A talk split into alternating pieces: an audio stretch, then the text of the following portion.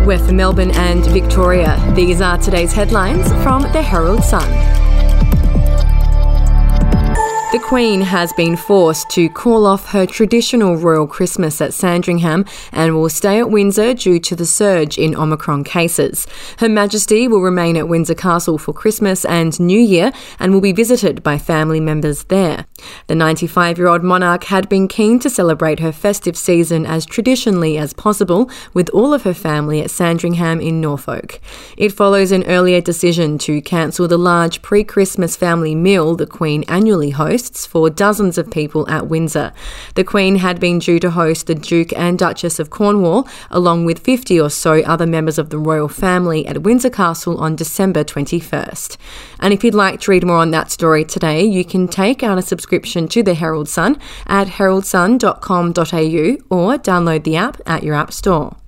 A massive $470 million redevelopment of Southgate will transform Southbank into a world-class precinct after winning state government support.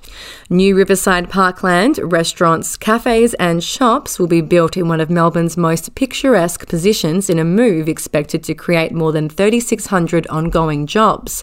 Planning Minister Richard Wynne will on Wednesday announce approval of the major project the government believes will better link Southbank to the iconic arts and entertainment area.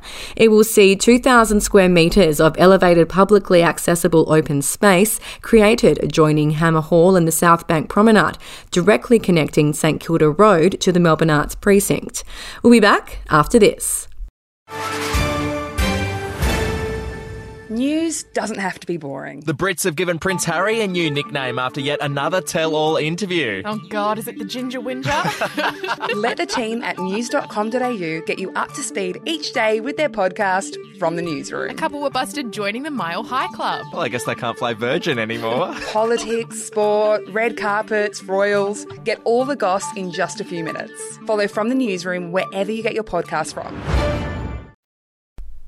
Teamwork takes on new meaning at Collingwood Football Club at Christmas as sports stars and staff come together Tuesday for the annual hamper bonanza with the Salvos, Coles and volunteers.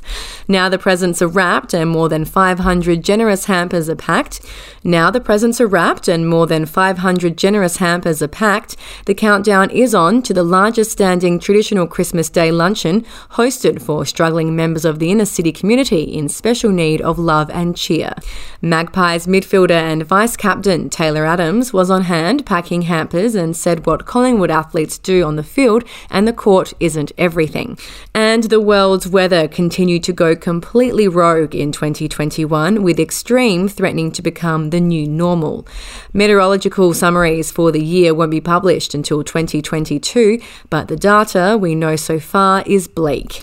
July was named Earth's hottest month ever by the US National Oceanic and Atmospheric Administration, while dire new maximum temperature records were set in Oman at 51.6 degrees Celsius, Canada 49.6, Turkey 49.1, Italy 48.8 and Spain at 47.4.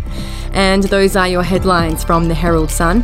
For updates and breaking news throughout the day, take out a subscription at heraldsun.com.au. We'll have another update for you tomorrow.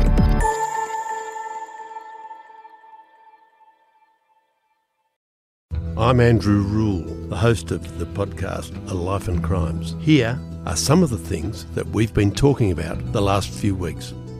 The brutal truth is that when you start looking at it, they always kill or injure a lot more than each other.